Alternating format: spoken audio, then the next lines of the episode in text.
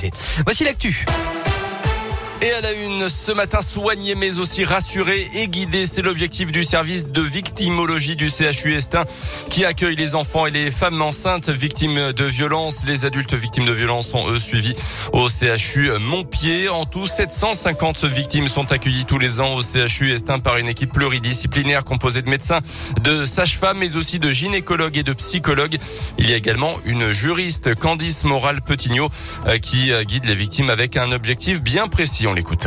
Recevoir les patients euh, et enfants victimes de tout type de maltraitance pour des informations juridiques. Nous faisons beaucoup d'entretiens euh, quand même en, en binôme avec mes collègues, hein, que ce soit avec les puéricultrices, les sages-femmes, pour expliquer notamment la procédure pénale, la procédure judiciaire euh, aux enfants qui vont y être confrontés, euh, les sécuriser, euh, leur expliquer voilà, ce qui va se passer ensuite, l'audition filmée, et accompagner les parents vers des dépôts de plainte. Et puis nous réalisons également de nombreux signalements chaque année. Ça permet un petit peu de, de, de fluidifier ce parcours qui n'est pas simple pour les victimes. Et ce jeudi, c'est la journée internationale de lutte contre les violences faites aux femmes. Un rassemblement est prévu à dix-huit heures ce soir, place de Jaude, à l'appel de plusieurs collectifs féministes. Un drame dans la Manche. Hier, vingt-sept migrants au moins ont perdu la vie au large de Calais, noyés en tentant de rejoindre les côtes britanniques. Leur embarcation de fortune a fait naufrage. Il s'agit du drame le plus meurtrier depuis deux mille dix-huit. Le ministre de l'Intérieur, Gérald Darmanin, s'est rendu à Calais hier soir. Une réunion de crise doit se tenir dans la matinée. Une enquête a été ouverte. Quatre passeurs suspectés d'être directement en lien avec le naufrage ont été interpellés. La France ne laissera en tout cas pas la Manche devenir un cimetière, a déclaré Emmanuel Macron hier.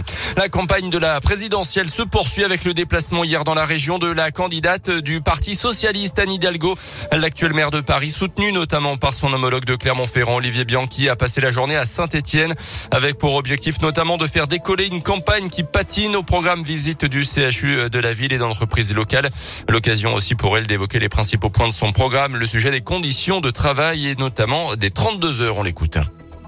J'ai milité à l'époque, j'ai même travaillé avec Martine Aubry sur la réforme des trente-cinq heures. En ce qui concerne les trente-deux heures, il faut être très ouvert à ceux qui veulent y aller. Par exemple, dans le secteur de l'hôtellerie, un restaurateur qui me disait que lui, c'est le choix qu'il avait fait, un choix volontaire, parce que c'était sa façon à lui de résoudre son équation économique et en même temps de pouvoir recruter dans un secteur où ça manque de main-d'œuvre. L'exemple aussi de l'Espagne et de ce qu'a fait Pedro Sánchez. Les quatre cents entreprises performantes qui ont envie de s'engager vers les trente-deux heures, il a dit « je les accompagnerai, mais je ne force personne à y aller ben ». C'est très bien.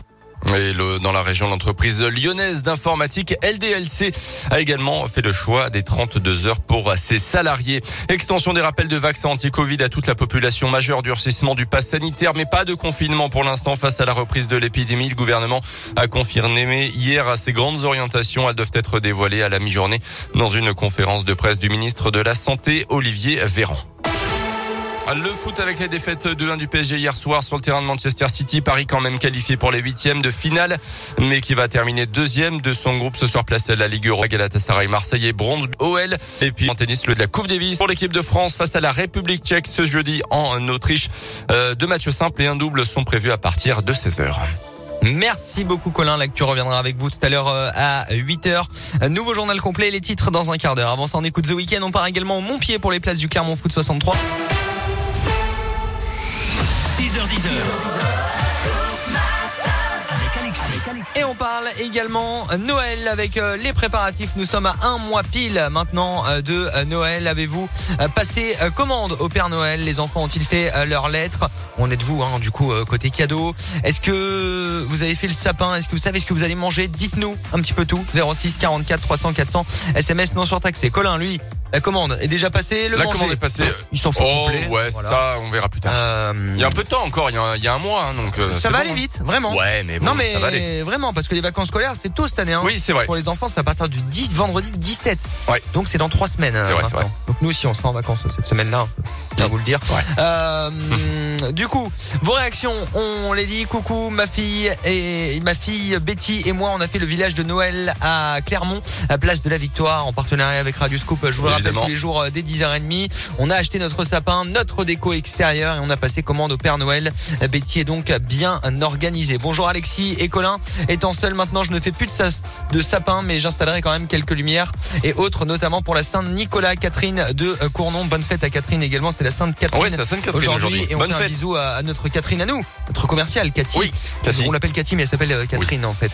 On l'embrasse. Je m'appelle Benjamin. Pour moi les gars, ce sera la dernière semaine avant Noël pour le sapin et ce jusqu'à l'Épiphanie. C'est vrai ça. En général le sapin ouais jusqu'à la huit janvier quoi. Ouais à peu près c'est ouais, ça. Oui ça. En moyenne oh, c'est ça. L'épiphanie j'avais oublié, j'ai hâte la galette. C'est la galette. Ouais, j'ai hâte. J'ai oh là là là là. zéro six quarante-quatre trois cents quatre cents envoie S M S Noël ce matin, on écoutera d'ailleurs un classique de Noël. Vous vous doutez duquel ? Maria Carré. Euh oui, et évidemment avant la fin de l'émission, sept heures trente-six. météo ville point com vous présente la météo. Et en cette journée mondiale, également des profs de français, enfin journée nationale des profs de français. Euh, on parlera de vos fautes d'orthographe dans quelques instants sur Radio Scoop. Restez avec nous.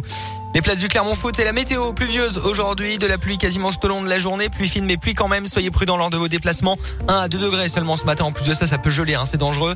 Euh, les températures jusqu'à quatre cet après-midi pour les maxis à Chanona, Beaumont, Clermont, Cournon, Durtol, Sébaza, Thiers et Roya. Euh, pour ce qui est de la météo de demain, encore très instable et frais. Avant même de la neige, pourquoi pas ce week-end. Votre météo expertisée et gratuite est sur météo ville point com et l'application MétéoVille. Par tous les temps, MétéoVille, partenaire de Radio Scoop.